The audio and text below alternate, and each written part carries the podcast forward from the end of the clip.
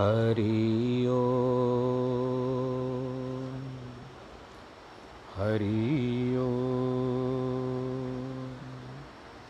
हरि ओ गुरुर्ब्रह्मा, गुरुर्विष्णु, गुरुर्देवो महेश्वर। गुरुर्साक्षात् परब्रह्म, तस्मै श्रीगुरवे नमः। नाहं वसामि वैकुण्ठे योगिनां हृदयेन च। मद्भक्तां यत्र गायन्ति तत्र तिष्ठामि नारद।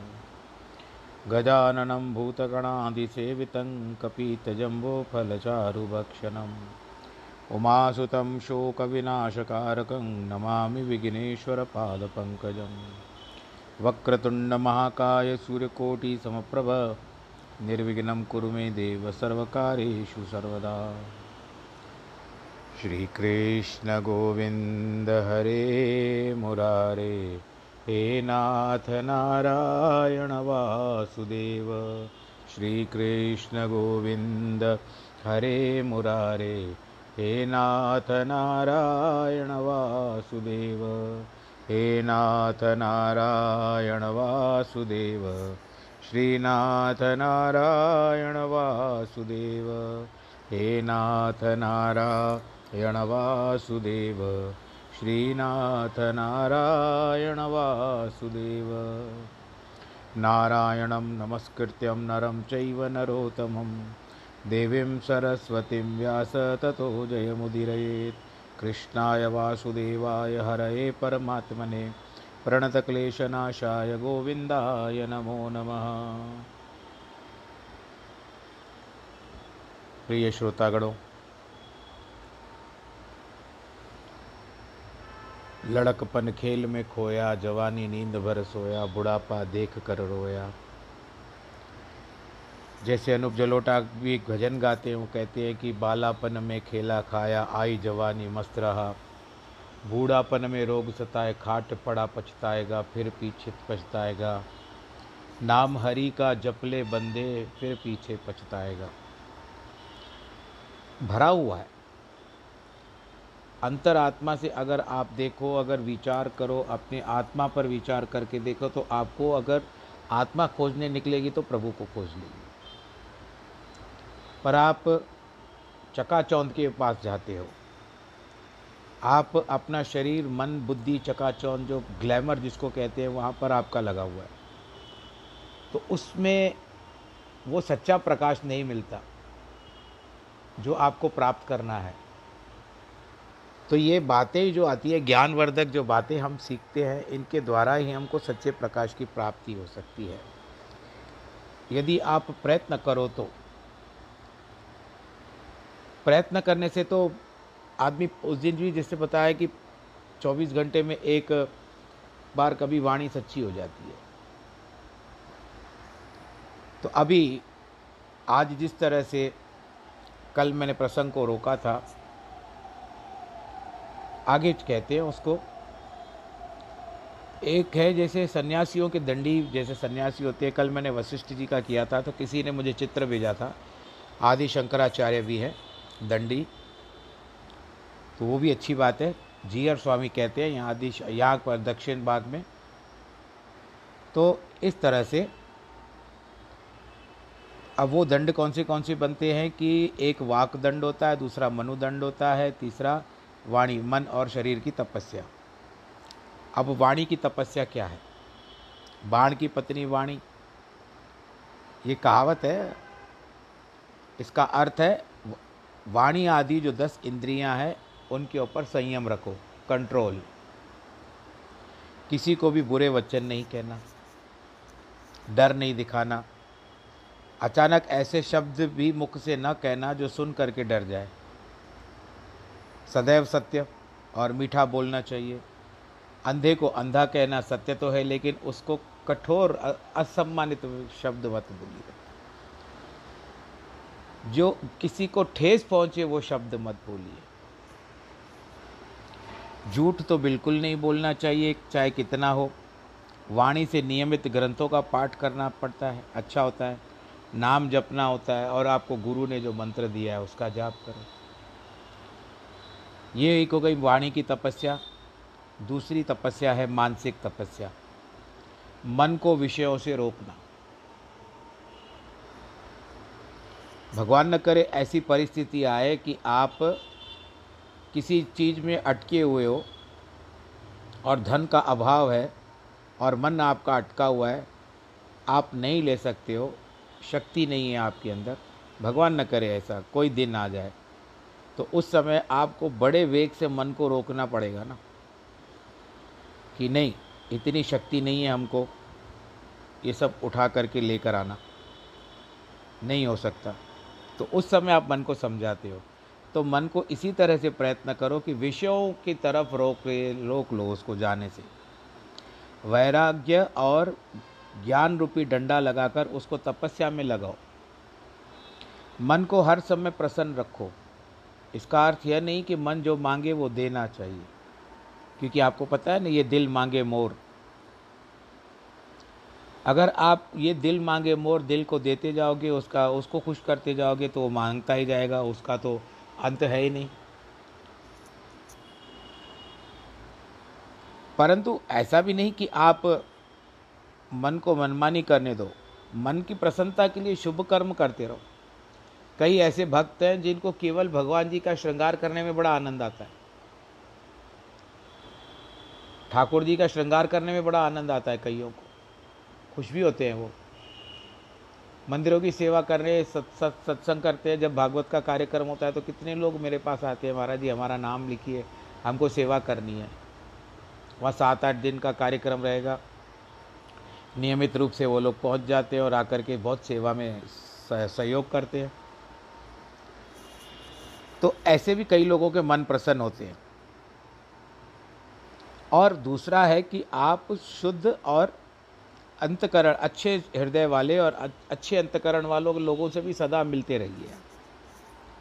मन की भावनाओं जो होती है, वो एक दूसरे के प्रति शुभ विचार द्वारा वाली होनी चाहिए।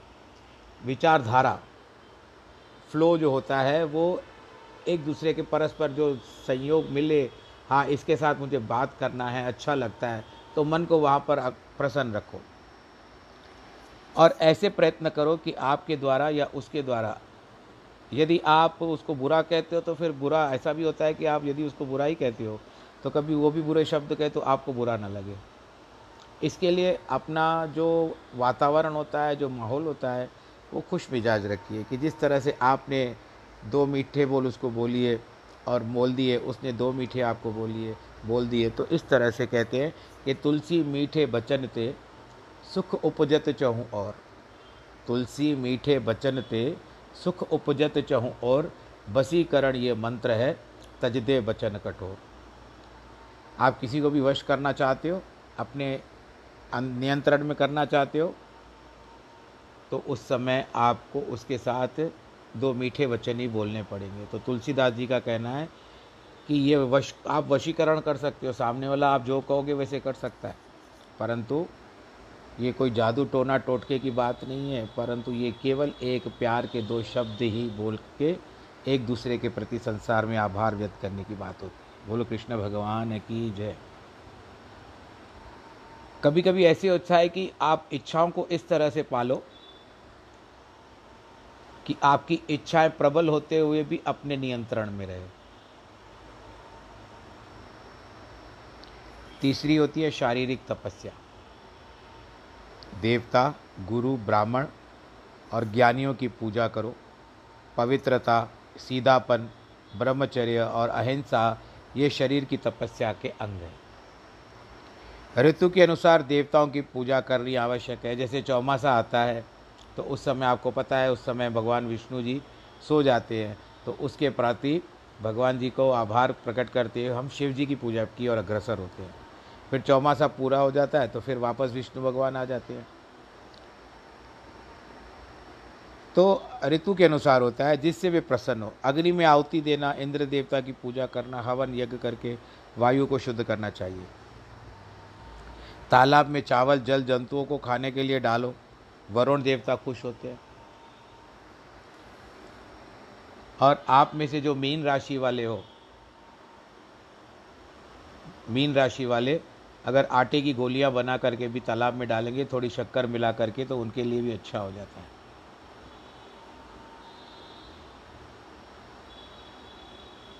देवता प्रसन्न होकर समय पर वर्षा कर देते हैं। बीमारियाँ नहीं होती। तालाब और सरोवर के से भरपूर रहेंगे। अन्य और अन्न अन्न और फल अधिक मिलेंगे। सारी सृष्टि प्रसन्न रहेगी। जो ब्राह्मण गायत्री का जप करते हैं, वेद शास्त्रों का अभ्यास करते हैं, उनकी सेवा करना परमात्मा की सेवा करने के समान है। गुरु की सेवा, पूजा, माता पिता की सेवा, शिक्षक अथवा आचार्य की सेवा, स्त्रियों के प्रति सास, ससुर, बच्चों की सेवा, विद्वानों, महात्माओं की सेवा, गरीबों और बीमारों की सेवा, ये सब शारीरिक तपस्या के अंग हैं। गृहस्थी में बड़े बड़ों को, कष्ट बच्चों को परिवार के पालन पोषण में सहन करने पड़ते हैं। वे भी शारीरिक तपस्या के अंग है, लेकिन उनकी पूरा करने का, गृहस्थ का कर्तव्य है। शरीर की पवित्रता, स्वच्छता, ब्रह्मचर्य का पालन, चलने के समय जीव जंतु की हत्या का विचार करना, हिंसा से दूर रहना, ये सब आवश्यक नियम है। यदि शरीर संयम में नहीं रह, रखा जा सकता है तो परमार्थ बल्कि व्यवहार भी सिद्ध ही नहीं होगा। अगर कोई दुकानदार नियमित दुकान पर नहीं बैठेगा तो कमाएगा क्या? अगर उसकी वाणी मीठी नहीं है तो आने वाले ग्राहक भी वापस लौट जाएँगे। परमार्थ में ये तीन दंड है। इसके सिवा कोई साधना, उपासना, कर्म, ध्यान, अंतकरण की शुद्धता और ज्ञान असंभव है। नैव किंचित करो करोमीति युक्तो मनेत तत्वित तत्वित पश्यत यत्रणव, स्पृश्य त्रि गृछन्न गृषन्न गच्छन् स्व श्वसन प्रलपि विसृजं ग्रहण नुमिशन मिशन्नपि इंद्रियाणीन्द्रियार्थेषु वर्तंत इति धारयन। हे अर्जुन तत्व को जानने वाला सांख्य योग तो देखता हुआ, सुनता हुआ, स्पर्श करता हुआ, सूंघता हुआ, भोजन करता हुआ, गमन करता हुआ, सोता हुआ, श्वास लेता हुआ, बोलता हुआ, त्यागता हुआ, ग्रहण करता हुआ, आँखों को खोलता हुआ, बंद करता हुआ इंद्रियों को अपने अर्थों में कार्य कर रही है। इसी प्रकार समझता हुआ कि निस्संदेह ऐसा माने कि मैं कुछ नहीं कर सकता हूँ। इन दो श्लोकों में भगवान ने बिल्कुल स्पष्ट समझाया कि शुद्ध हृदय वाला ज्ञानी पुरुष सांसारिक व्यवहार करके हुए भी निश्चिंत जानता है कि सब इंद्रियाँ, प्राण और अंतकरण अपने अपने विषयों में प्रवृत्त है। मैं कुछ नहीं करता वह अपने को अकर्ता असंग साक्षी रूप आत्मा समझता है। वह जानता और कहता है कि मैं नहीं देखता, आँखें देख रही है। मैं नहीं सुनता हूँ, कान सुन रहे हैं। मैं नहीं सूंघता, नाक सूंघ रही है। आदि। वह सभी कर्म अपने दस इंद्रियों से करते हुए भी अपने आप को अकर्ता मानता है। अतः उसके सभी कर्म ज्ञानाग्नि में भस्म हो जाते हैं। कबीर आदि जो सच्चे भक्त और उच्च कोटि के महात्मा थे, तब भी उन्होंने कर्म करना नहीं छोड़ा। वेद शास्त्रों के आदेश के अनुसार महान शुभ कर्म करते हुए उनमें ममता और अहंकार जरा भी नहीं था। वेदों में लिखा हुआ है कि पेड़ पर दो पक्षी हैं, एक करता है और एक भोगता है। दूसरा अकर्ता और अभोक्ता है। एक खाता पीता है, दूसरा सबका साक्षी है। इसी प्रकार यह शरीर एक वृक्ष है। इंद्रिय, मन, बुद्धि, चित्त, अंतकरण और अहंकार आदि वृक्ष की डालियाँ और पत्ते हैं। इस वृक्ष पर जीवात्मा और परमात्मा रूपी दो पक्षी बैठे हैं। जीव करता, भोगता है। परमात्मा, असंग सब भिन्न से सा, इन सबसे साक्षी साक्षी है। भिन्न है और साक्षी है। जब जीवात्मा अपने को ब्रह्म मानता है, तब वह कर्मों से ऊपर उठकर, बंधनों से मुक्त होकर परमात्मा स्वरूप हो जाता है। जीव और परमात्मा की एकता को ही ज्ञान कहा जाता है। तब एकता, तब वह यह एकता नहीं होती, तब वह जीव कर्मों का फल भोगता है, क्योंकि वह अपने को कर्ता मानता है। वास्तव में जीवात्मा और परमात्मा एक है, परंतु अज्ञान और माया के कारण भिन्न भिन्न बसते हैं। अपने आप को अलग अलग समझता है वो तो और जीव ही समझता है। ईश्वर कभी नहीं समझता। सचमुच दोनों के बीच एक तिनके जितना भी भेद नहीं है। हम भी परमात्मा के समान सचित आनंद स्वरूप है। लेकिन माया के वशीभूत होकर हमने अपने और परमात्मा के बीच सारे संसार को समाहित कर दिया है। यदि वह सारा संसार वास्तव में कुछ भी नहीं है तो केवल हमारी शंकाओं का ही प्रदर्शन। है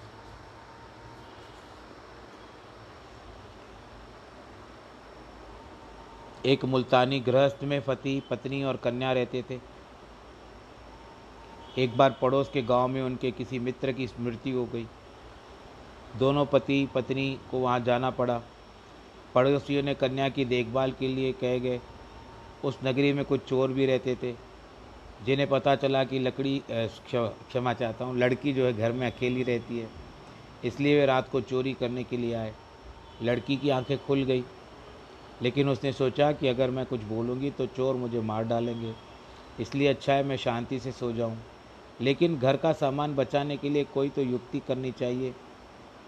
अतः बंद आँखें करके झूठ मूठ कहने लगी मेरी सगाई होगी, तुरंत ही मेरी शादी होगी, मैं ससुराल जाऊँगी, वहाँ पुत्र मुझे पुत्र होगा, उसका नाम रखूँगी, अरे लोकू चोर उसकी बात को सुन कर के हंस रहे थे। उसने कहा, मुझे एक लड़की होगी, उसका नाम रखूँगी अवत्री लुटी। वास्तव में अवत्री इसी कन्या का नाम था, जो चोरों को पता नहीं था।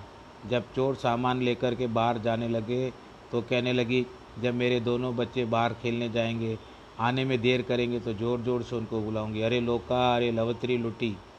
और जैसे ही दोनों उस ज़ोर से आवाज़ दी पड़ोसी जाग गए, तुरंत आकर के उन्होंने चोरों को पकड़ लिया, सामान के साथ। दूसरे दिन चोरों को न्यायालय में उपस्थित किया गया। न्यायाधीश के आगे वे कहने लगे, हम क्या बताएँ? हमने चोरी की, सबूत आपके सामने हैं।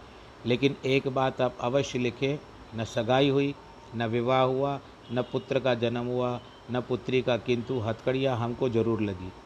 पता नहीं कि कितने वर्ष हमको अब जेल में रहना पड़ेगा। इस लड़की ने कैसी चतुराई से चोरों को पकड़वाया। उसी प्रकार वास्तव में संसार में कुछ नहीं है। आँखें देखती है, मुख खाता है, किंतु भ्रम में पढ़कर हम कहते हैं, हम देखते हैं, हम खाते हैं। व्यर्थ में चोरों के समान अपने को पकड़वा कर जन्म मरण की हथकड़ियाँ डलवा देते हैं। चोरों को तो एक बार सज़ा मिलेगी लेकिन हमें जो बार बार माता का गर्भ रूपी नरक देखना पड़ेगा यह जानकर अगर अपने को अकड़ता अभोक्ता माने तो जन्म मरण के चक्कर से मुक्त होकर के हम सुखी हो सकते हैं। ब्रह्मण्याधाय कर्माणि संगति यक्वा करोति यह लिप्यते सन पापेन पद्मपत्र मिवाम्भसा। जो पुरुष सब कर्मों को परमात्मा में अर्पण करके आशा को त्याग कर्म करता है वह पुरुष जल में कमल के पत्ते की तरह पाप में लिप्त नहीं होता। भगवान स्पष्ट बताते हैं कि पुरुष लौकिक अथवा दो वेदों के अनुसार किए हुए कर्मों को, परमात्मा को अर्पण करके फल की इच्छा का त्याग कर केवल परमात्मा की प्रसन्नता के लिए अपना कर्तव्य समझकर करता है। उसे कमल के सदृश पाप या पुण्य नहीं लगता। निष्काम कर्म उनके अंतकरण की शुद्धि करके उसे ज्ञान का अधिकारी मानते हैं। भगवान जी ने चौथे अध्याय में तेरहवें श्लोक में बताया था कि मैंने चार वर्णों की रचना की है। चार वर्ण कौन से? जिस तरह से ब्राह्मण, क्षत्रिय, वैश्य और शूद्र। और जीवों को उनके प्रारब्ध के अनुसार भिन्न भिन्न वर्णों में जन्म देता हूँ। परंतु मैं सब में बसता हूँ। मैं ये नहीं सोचता हूँ कि ये शूद्र है, मुझे इसमें नहीं बसना चाहिए। उनके नियम और विभाग भी मैंने अलग अलग रख दिए परंतु वास्तव में मैं अकरता हूँ। क्योंकि जीवों के कर्मों में मेरी कोई ममता नहीं है। जैसे कोई धनी बड़ा धंधा खोलकर किसी मुनिम कार्यकर्ता को दे, रख देता है और हानि लाभ का जिम्मेदार सेठ के ऊपर न रहकर कार्यकर्ता के ऊपर रहता है। उसी प्रकार यदि हम अपने सभी कर्म ब्रह्मार्पण करेंगे तो फल की इच्छा नहीं रखेंगे। और तो हम कर्म बंध से, बंधन से नहीं बंधेंगे। जब भगवान बड़े बड़े ब्रह्मांडों की रचना करके भी उसमें ममता नहीं रखते यद्यपि अपनी शक्ति के सारा संसार चलता है तो फिर हम तुच्छ कर्म करके उसमें ममता रखते हैं। ये हमारी मूर्खता है। यद्यपि वे कर्म हम ईश्वर की सत्ता के सिवा कुछ भी नहीं कर सकते। कायन मनसा बुद्धिया, कैवले रिंद्रियरपि योगी न कर्म कुरंती संग त्यक्वा आत्मशुद्ध है इसलिए ऐसा निष्काम कर्म योगी ममत्व बुद्धि होकर केवल इंद्रिय, मन, बुद्धि और शरीर द्वारा भी आसक्ति को त्याग कर अंतकरण की शुद्धि के लिए कर्म करते हैं। जो मनुष्य सभी कर्म इस श्लोक की शिक्षा के अनुसार करते हैं, उनका केवल, न केवल अंतकरण शुद्ध होता है, किंतु वे परमात्मा की प्रसन्नता को भी प्राप्त कर सकते हैं। जिस प्रकार कोई राजा, मंत्री या धनी आदमी किसी भी साधारण पुरुष के ऊपर प्रसन्न होता है तो वह अपने को कितना भाग्यवान समझता है। उसी प्रकार जिसके ऊपर जगतपति ईश्वर प्रसन्न हो तो उसे कितने आनंद और सुख की प्राप्ति होगी। दूसरे अध्याय में भगवान ने स्वयं अर्जुन को बताया कि जिसके ऊपर मेरी कृपा होती है, उसके सभी पाप नष्ट हो जाते हैं। पांडवों के पीछे भगवान कृष्ण का हर समय क्यों हाथ रहता था? क्योंकि भगवान का उनके ऊपर विशेष प्रेम था। पांडवों को भगवान में पूर्ण विश्वास था। सभी दुखों और कष्टों में वे भगवान को ही याद करते थे। और वे भी जो जो कर्म करते थे, भगवान की दी हुई शिक्षा के अनुसार ही कर्म करते थे। इसके लिए भगवान सदैव उनके ऊपर प्रसन्न रहते थे। भगवान ने कर्मों के चार प्रकार का वर्णन किया है, क्योंकि कर्म करने वाले भी चार ही हैं। कौन है वो? एक है शरीर, दूसरा मन, तीसरी इंद्रियाँ और चौथी है बुद्धि। यद्यपि कर्म एक है, कर्म का अर्थ है जो किया जाए। अंतर इतना है कि कुछ कर्म शरीर से किए जाते हैं, कुछ मन से किए जाते हैं और कुछ इंद्रियों से किए जाते हैं और कुछ बुद्धि से। शारीरिक कर्म, परोपकार, देशभक्ति, दुखियों की देखभाल करना, अपाहिजों की आवश्यकता पूरी करना, माता, पिता, गुरु और बड़ों की सेवा करना, जो अपने में निर्बल है, वे छोटे बालक हैं।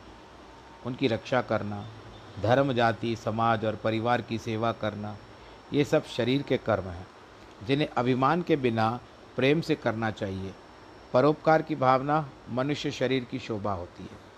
जिन महापुरुषों ने परोपकार करते हुए बड़े बड़े कष्टों को सहन किया है, उनका नाम और यश आज तक गाया जाता है। गुरु इतिहास में शारीरिक उपकार और सेवा की महिमा का वर्णन किया हुआ क्योंकि उससे अंतकरण शुद्ध होता है। बड़े बड़े पापी भी तुरंत साधु बन जाते हैं। मानसिक कर्म, ये क्या है? संकल्प और विकल्प मन के कर्म हैं। ये सब शुद्ध रखने चाहिए। हर समय मन में पवित्र और धर्मानुसार दूसरों की भलाई का विचार रखने चाहिए, क्योंकि ख्यालों में कमी की उत्पन्न होती है। अगर विचार शुद्ध है तो बुरे कर्म कभी नहीं होते। भले मनुष्य कभी भी दूसरों की बुराई नहीं सोचते। क्योंकि वे प्रत्येक मनुष्य में परमात्मा का अथवा अपना ही स्वरूप देखते हैं। अगर मन में बुरे विचार उठते हैं तो समझना चाहिए कि मन में पाप और दोषों के कारण मन थोड़ा मैला हो चुका है। जिसको निकाल कर मन में स्वच्छ करने की कोशिश करनी चाहिए। जहाँ सफ़ाई और पवित्रता है, वहाँ दुर्गंध कभी नहीं रहती। जब दिवाली के समय में आप लोग साफ़ सफ़ाई करते हो तो उस समय में घर को स्वच्छ करते करते आपकी दशा कैसी हो जाती और आपको आनंद भी नहीं आता। तो आपको लगता है ना कि अभी अरे तो दिवाली की सफ़ाई है, ये तो हमको करनी है, नहीं तो घर अशुद्ध रहेगा दिवाली की सफ़ाई। और सफ़ाई हो जाती है, एक दिन की सफ़ाई हो जाती है, दिन तो बहुत दिनों के कार्य रहते हैं, भले घर छोटा रहता है, लेकिन कुछ ना कुछ निकलता ही जाता है। और अंततः आखिर क्या करते हो, जब आप कहते हो कि भाई, अभी तो आज का दिन तो हो गया, अब मैं जा रही हूँ या जा रहा हूँ स्नान पर। अभी मुझे कोई मत रोकना। अरे, मैं कैसे कैसे बोलते हैं, भूत थी वेठी आया मैं भूत बन के बैठा हूँ। किए पई लगा किए तो लगे, सुठो न तो लगे, ऐसे करते हुए हम तुरंत स्नान को भागते हैं। तो समझते हैं ना कि हम लोग शुद्ध नहीं हैं। तो ऐसे बुरे विचार जब आए तो समझ लो कि मन में कुछ ना कुछ रेल पेल चल रही है, गड़बड़ हो रही है मन में। उसका मतलब नहीं, उस समय आप स्नान करने चले जाओ। प्रभु स्मरण को इतना बढ़ावा दो, इतना नाम बढ़ाओ कि वो अपने आप ही, या तो आप मन को लोहा समझ लो और उसके ऊपर चुंबक लगा तो खींच लेगा उसको।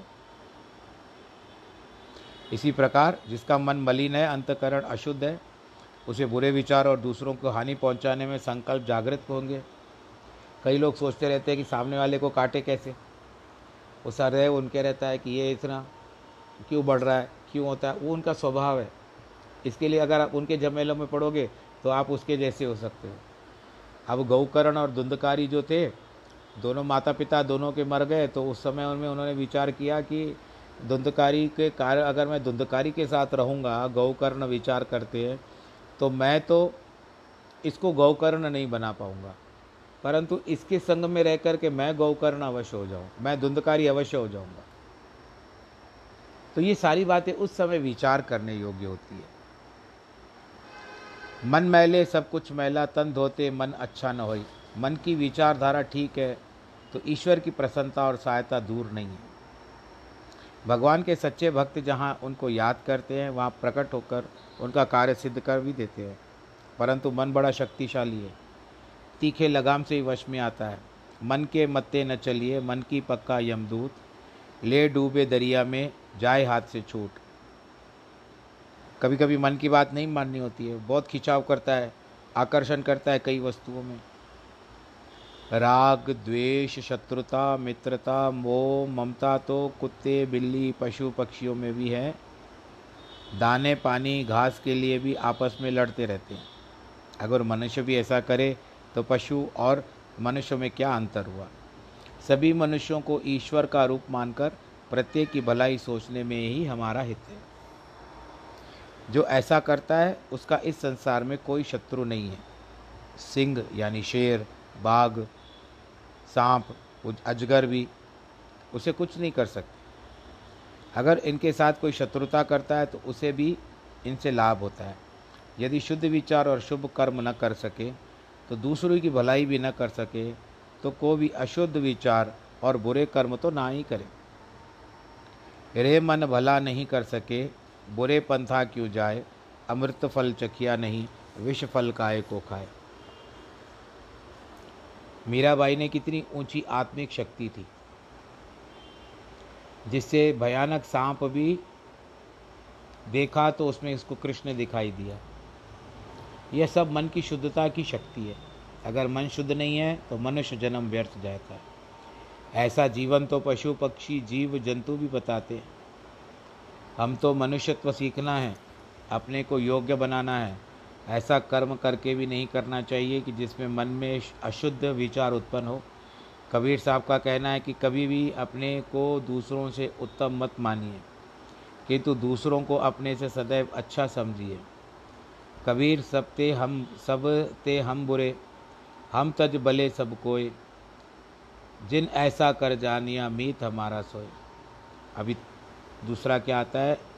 एक मानसिक हो गया, एक शारीरिक हो गया। अभी तीसरा आता है इंद्रियों का कर्म। पाँच कर्मेंद्रियाँ हैं, पाँच ज्ञानेंद्रियाँ हैं भीतर में। साधु पुरुष हर समय दस इंद्रियों को शुभ कर्म करते रहते हैं। क्योंकि ये हमारी इंद्रियाँ हमारे कर्मों की साक्षी धर्मराज को देंगी। कोई कहेगा कि लोगों में व्यर्थ डर पैदा करने के लिए ऐसे कहा जाता है। हाथ, पाँव, कान, आँखें कैसे साक्षी होती है? जब शरीर के साथ जल करके ये भस्म हो जाती है, लेकिन हमें विश्वास होना चाहिए, हर एक इंद्रिय का देवता शास्त्रों के आदेश के अनुसार इंद्रियों से किए हुए कर्म का हिसाब धर्मराज के आगे रखता है। जैसे ग्रामोफोन की प्लेट ऐसे रसायन पदार्थ की बनी हुई होती है, जिस पर कोई भी बोले हुए शब्द अंकित हो जाते हैं। सुई के चलने पर से फिर से सुनाई देते हैं। पहले समय में होते थे ना? आजकल तो पूरा युग बदल चुका है। न जाने कितनी छोटी छोटी महीन वस्तुएँ आ गई है, उसमें रिकॉर्डिंग हो जाती है। अब मैं यहाँ पर बैठ कर के रिकॉर्डिंग कर रहा हूँ। थोड़ी देर के बाद आप लोग अपने पास सुनोगे, मैं भेजूँगा तो आप सुनोगे। तो कहाँ से कहाँ तक चला गया है संसार? आधुनिकता कहाँ से कहाँ तक? तो इसको हम नकारात्मक रूप से ना सोच करके इसको हम सकारात्मक रूप में भी सोच सकते फ़ायदा उठाएँ तो इस तरह के फ़ायदा उठाएँ कि अगर आपको कुछ कोई संदेश देना चाहता है तो हो जाए। तो अब आप ये भी मातो, मानोगे कि अब जैसे कंप्यूटर होता है, कंप्यूटर होता था, अभी भी है कईयों के पास, कंप्यूटर होता है, उसमें एक ही वस्तु काम करती है, उसके सिवा काम नहीं होता है। और उसको कहते हैं मदर्स बोर्ड। वो सेट हो गया तो कंप्यूटर चलेगा। तो कंप्यूटर को भी माँ की आवश्यकता होती है। बोलो, नारायण भगवान की जय। इस प्रकार हमारे अंतकरण में प्रत्येक कर्म की छाप लगती है, जो देवता सुई चलाकर धर्मराज को बताते हैं। और ये गरुड़ पुराण में भी लिखा हुआ है। हाथों का देवता इंद्र है, पाँवों का विष्णु भगवान, आँखों का सूर्य, वाणी का अग्नि, जीवा का वरुण, स्पर्श, इंद्रिया का वायु, कानों का दिशापति, नाक का अश्वनी कुमार और जो नीचे के सावे गुदा इत्यादि, लिंग के इंद्रिय का ब्रह्मा, मन का चंद्रमा और बुद्धि का बृहस्पति है। इंद्रियों से सदैव ऐसे कर्म करने चाहिए, जिससे हमारे अंतकरण शुद्ध हो जाए। इंद्रियों भी स्वस्थ रहे, पाँव से ईश्वरीय मार्ग पर चलना, हाथों से दान पुण्य, परोपकार, सेवा, शुभ कर्म करना, कानों से हरि कथा सुनना, नाम की महिमा, कीर्तन सुनना, वाणी से ईश्वर का गुणगान करना सत्य बोलना, बड़ों और आचार्यों की महिमा का वर्णन करना, अर्थात सभी इंद्रियों से शुद्ध और धर्मानुकूल व्यवहार करें। अंतकरण भी शुद्ध होगा और परमात्मा की प्रसन्नता भी प्राप्त हो जाएगी। अभी बुद्धि के कर्म क्या हैं? ये अत्यंत सूक्ष्म है। योग, साधन, समाधि, सतगुरु के बताए हुए मार्ग का ध्यान करो। वृत्ति को एकाग्र करो। कोई भी कर्म करने से पहले बुद्धि से सोचना कि ये धर्मानुकूल है अथवा नहीं। एकाग्रता से योग अग्नि पैदा होती है। जैसे सती ने किया था, अपने आप को भस्म करना चाहती थी तो वो उस यज्ञ कुंड में नहीं गिरी जो आप लोगों ने सुना होगा या देखा होगा फ़िल्मों में कि यज्ञ कुंड में गिर गई। नहीं, उन्होंने योग साधना के द्वारा अपनी अग्नि अपने शरीर के भीतर से ही अग्नि प्रकट की थी। योगाग्नि कहते हैं उसको। और वो संपूर्ण पापों को नष्ट कर देती है। प्रज्वलित की थी। आप ऐसे नहीं प्रज्वलित कर देना, भाई, उसमें आप, मेरी गारंटी नहीं है कि आप इतना सीख जाओ कि योगाग्नि प्रकट कर दो। नहीं, उसने प्रकट किया था क्योंकि अपने आप को जीवित नहीं रखना चाहती थी। तो उसने प्रत्यक्ष रूप में प्रकट कर दिया योगाग्नि को, शरीर के द्वारा ही। बुद्धि के द्वारा सब श्वासों को मिला दिया, प्राण, अपान समान उदान, व्यान इत्यादि को मिलाने के पश्चात योगाग्नि प्रकट हुई। तो इसका तात्पर्य क्या होता है कि अग्नि प्राणों के अभ्यास से प्रकट होती है। उसी प्रमाण यह है कि भजन अथवा सत्संग करने के समय आँखों में से आँसू बहने लगे। कईयों के होते हैं। मैं भी अपने आप को नहीं रोक पाता हूँ। जब मुझे बड़ा आनंद आई, भगवान जी का कोई वर्णन होता है तो मैं भी अपने आप को नहीं रोक पाता हूँ। ये आँसू है पापों का पसीना जो पानी के रूप में बाहर निकल जाता है। कुछ लोग बाहरी दिखा, दिखावे के लिए आँसू बहाते हैं तो बड़ा पाप है। ऐसा व्यवहार मन को ज़्यादा मलिन और कपटी बनाता है। स्वाभाविक आँसू बहाना ही पापों को नाश करता है। बारी दुखाने पर जो रोया जाता है तो मन का बोझ कम होता है। अर्थात बुद्धि में कोई भी ऐसा कर्म नहीं करना चाहिए जो धर्म के अनुकूल न हो।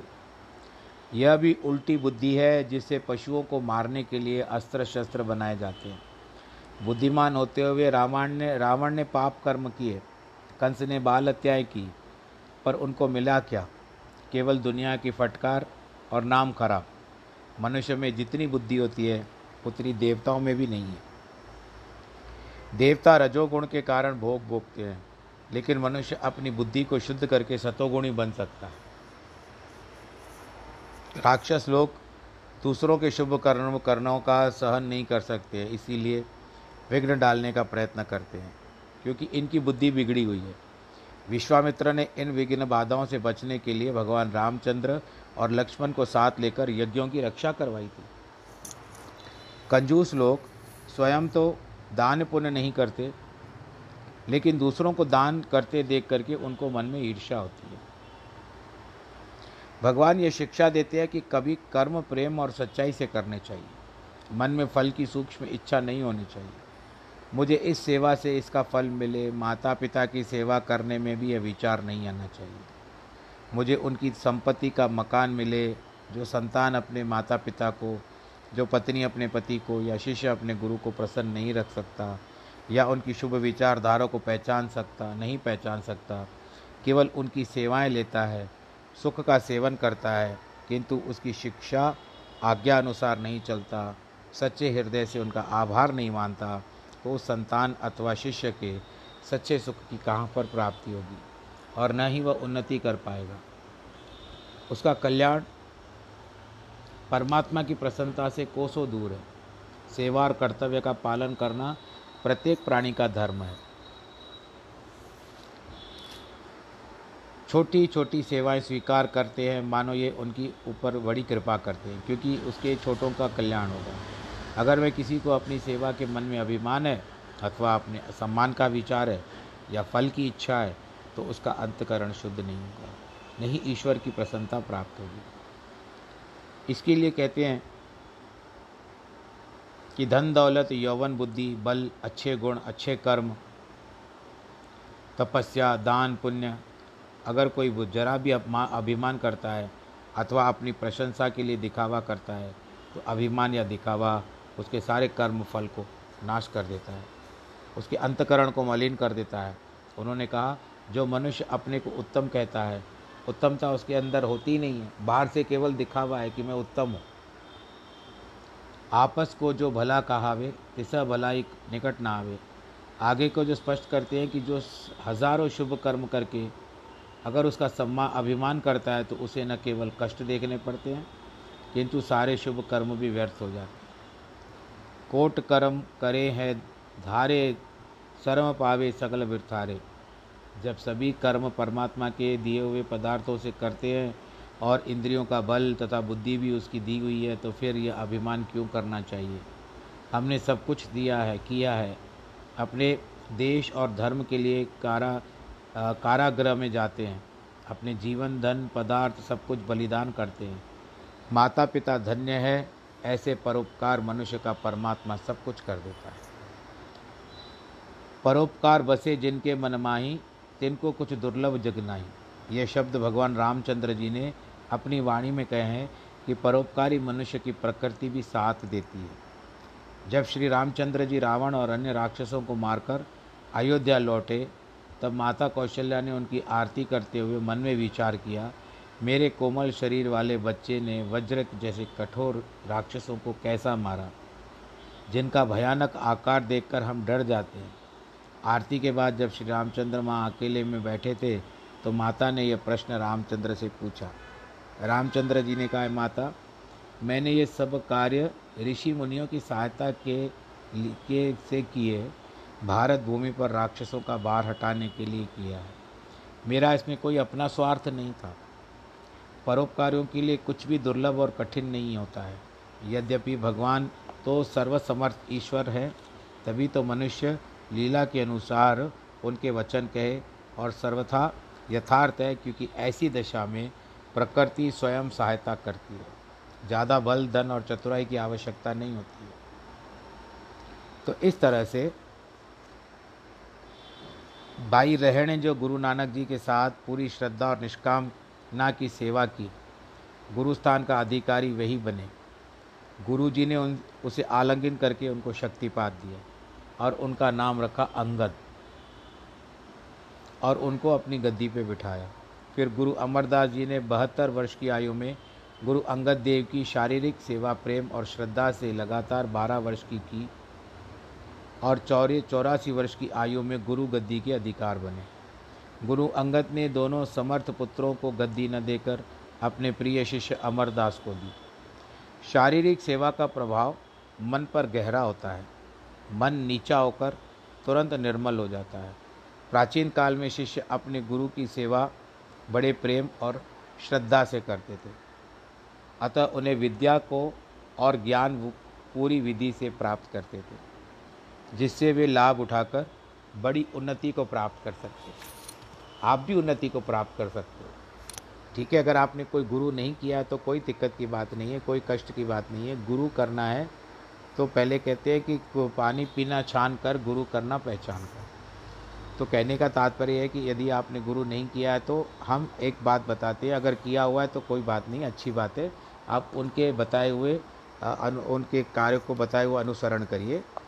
परंतु जिन्होंने नहीं किया है और समझ लो गृहस्थ जीवन में जीवन बिताना चाहते हैं तो वे गुरु नानक जी को गुरुदेव मान सकते हैं। क्योंकि वो वैश्विक गुरु है, ये ग्लोबल गुरु है। सब लोग मानते हैं, उनको आप गुरु मानिए। और अब दूसरी बात भी आती है कि आप कृष्ण भगवान जी को भी गुरु मान सकते हो, क्योंकि उन्होंने सर्वप्रथम ज्ञान बांटा है, ये गीता ज्ञान तो आज के प्रसंग को हम यहीं पर विश्राम देते हैं। और जिनका जन्मदिन है या वैवाहिक वर्षगांठ है, उनको बहुत बहुत बधाई।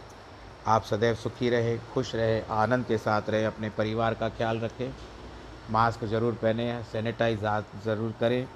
और शुद्धता रखें, स्वच्छता रखें। बस भगवान जी से यही प्रार्थना है।